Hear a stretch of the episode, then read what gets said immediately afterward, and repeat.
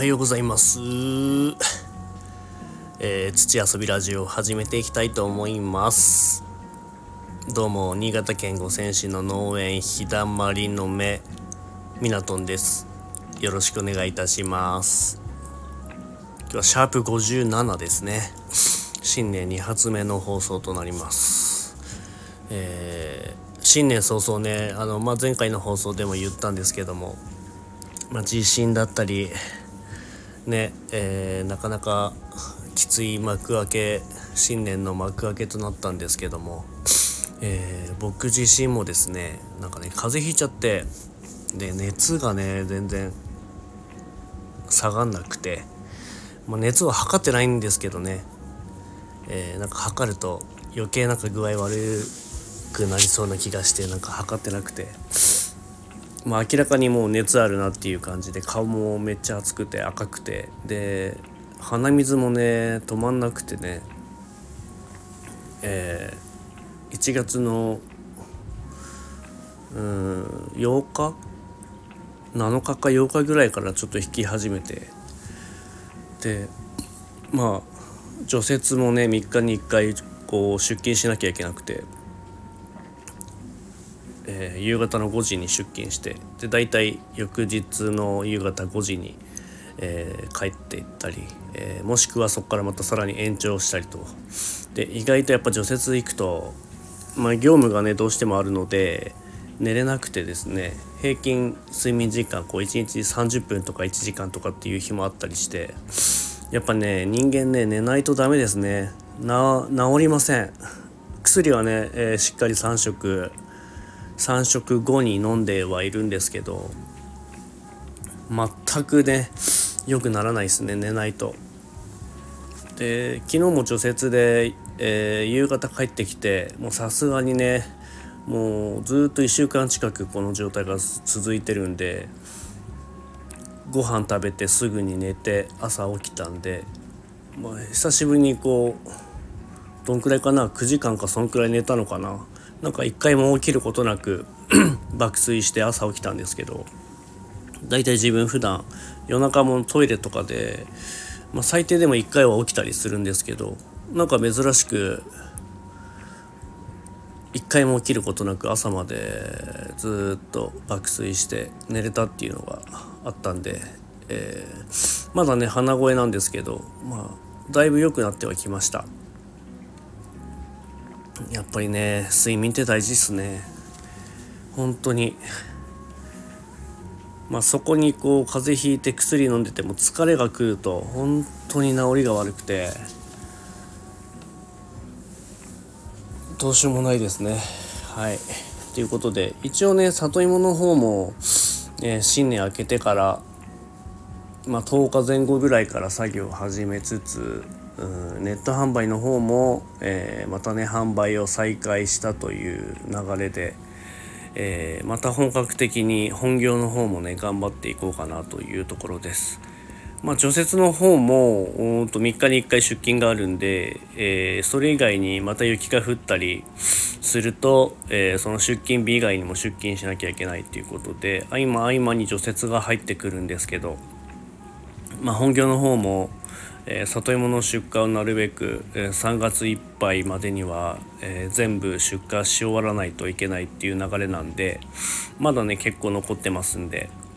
え気合入れてやっていかなきゃいけないなというところでございます。あとあれですねこう前回の新年の放送ちょっとねじゃがりこ食べながら放送してたんですけど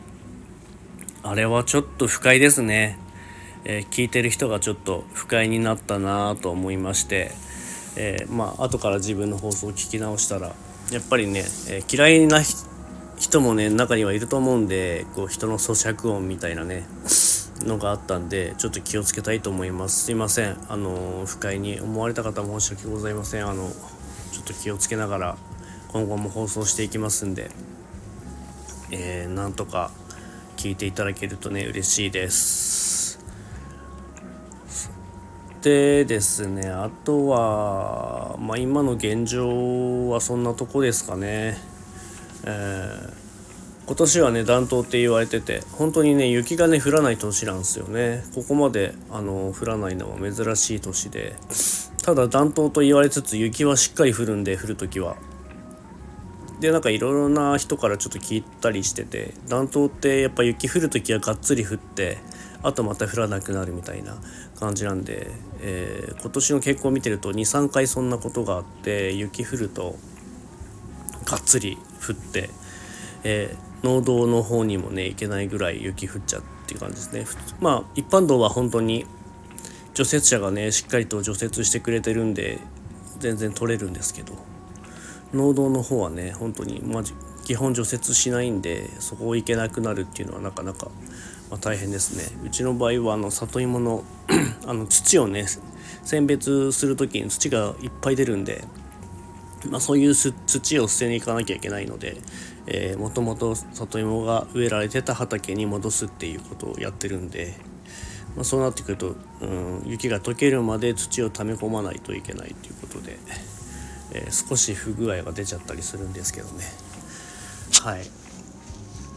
まあ解けたらまた作業を再開してやっていきたいなと思います。で今日は雨ですね。結構土砂降りの雨が続いてて、えー、これでまた雪も溶けるんじゃないのかなという感じなんですけど明日のね明日の朝もしくは朝今日の夜ぐらいからまた雪マークがついてるんで天気予報を見るとまあまあ降りそうな感じなんでまた明日の朝除雪が呼ばれ除雪に呼ばれるかなという ところですね。なので今日、まあ、ちょっとネット販売の、うん、伝票整理だったり、うん、里芋の選別もねちょっとねやっていきたいなと。今日また、えー、やっとかないと明日呼ばれるとできないんでね。まあ、そういう除雪の作業も見ながら本業の方もこう合間合間にできる時にやっていこうかなというところです。皆さんどうですか？新年明けてから。お餅食べましたか？あとおせちとか食べましたかね？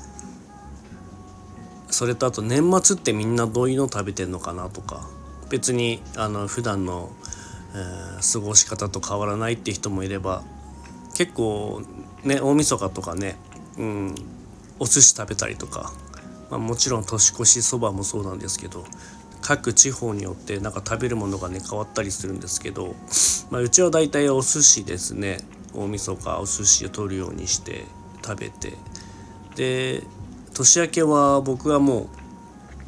う1日から除雪作業に入ってたんでえー、普段家で食べれはしなかったんですけど、まあ、毎年こうここ数年はおせち料理はコンビニのこうおせちみたいのを頼んだりしててなんとかなんとかシェフ監修の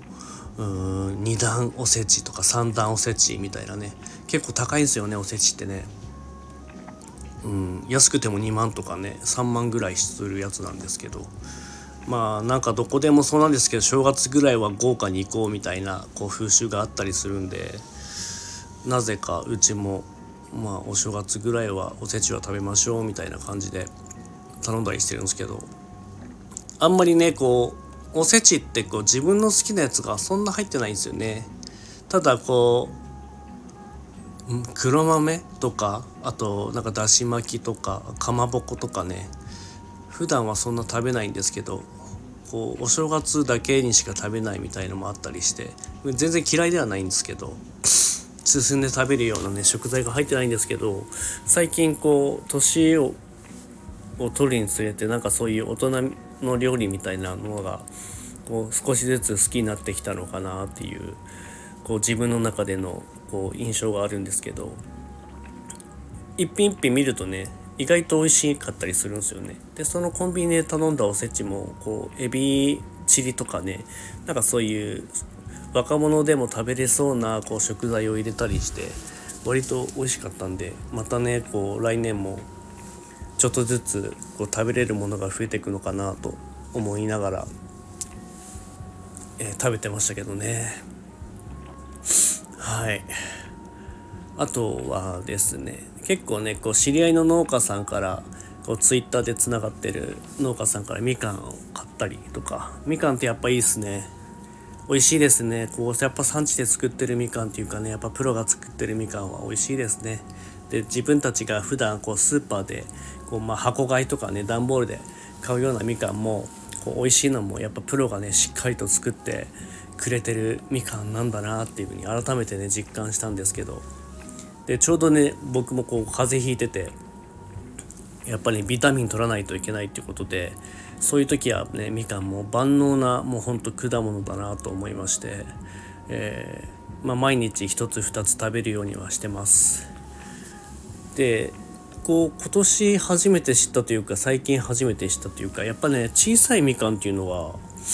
味が濃いですね。なんかこう凝縮されてるというか、まあ、もちろん酸っぱさもあるんですけどなんかそういうみかんの方が僕は好みなんだなと思います。どちらかというとですね。うん。あとやっぱりこう紅マドンナ。うまいっすね。あれはもうほんと間違いなく美味しいみかんだし愛媛のねもうブランドのみかんなんですけど。でツイッターでつながってる方がもうね紅マドンナ作っててそこから取り寄せてまた今年も食べたんですけどまあうまいっすね。もう食感がゼリーで本当の普通のみかんとまた別枠であるような果物って感じでまあ是非食べたことない人食べてみてください。まあ普段は売ってんのかなこう近くに。まあその四国とかそっちの南の方の県の人はえー、普段売ってるかもしれないですけど基本こう新潟だと売ってないんですよね。スーパーとか。まあそういうデパートとか高級果物店とかに行けば売ってるかもしれないですけど、まあ、この辺のスーパーじゃ普段見れないんで、まあ、そういうとこも含めてこうツイッターでねそういう農家さんとつながれてるのはすごくありがたいことだなと思います。で普段はね紅マドンナっていう風にねあの歌えないんですよね。うちもこう里芋を作ってる。昨日乙女が歌えないように。農協のね JA でそのちゃんと、えー、選別されたものが紅バダンバンド女としてこう出回るわけで商標登録もね取らあの取られてるっていうことで愛花28号だったっけ？なんかねその名前がそれでこう本当はこう売らなきゃいけないっていうことで農協を通したものに関して紅マドンナっていう感じでね。らなきゃいけないみかんなんで、まあ、ぜひ見かけたらぜひちょっとねお高めなんですけどね。やっぱ美味しい分高いので、えー、1個でもね食べる機会があればぜひ食べてみてください。めっちゃうまいっすよ。はい。そんな感じですかね。はい。また今年も本当にぼちぼち自分ペースで音声配信もね更新していきたいなと思うんでえー、よろしければ付き合っていただけるとまた嬉しいです。最後まで聞いていただいてありがとうございました、えー、SNS もね、えー、まだまだやっていってますんで Twitter、Instagram あとこのねこのスタイフで配信しているラジオもあのポッドキャストの方でも配信してますんで同じ内容をね Spotify、Apple、Amazon この3つに同じ内容を流してますんで、えー、もしねそっちのアプリの方をよくこう使うんであればそっちの方でも聞いていただけると嬉しいです。はいそんな感じで終わりたいと思います。今年もよろしくお願いします。バイビー。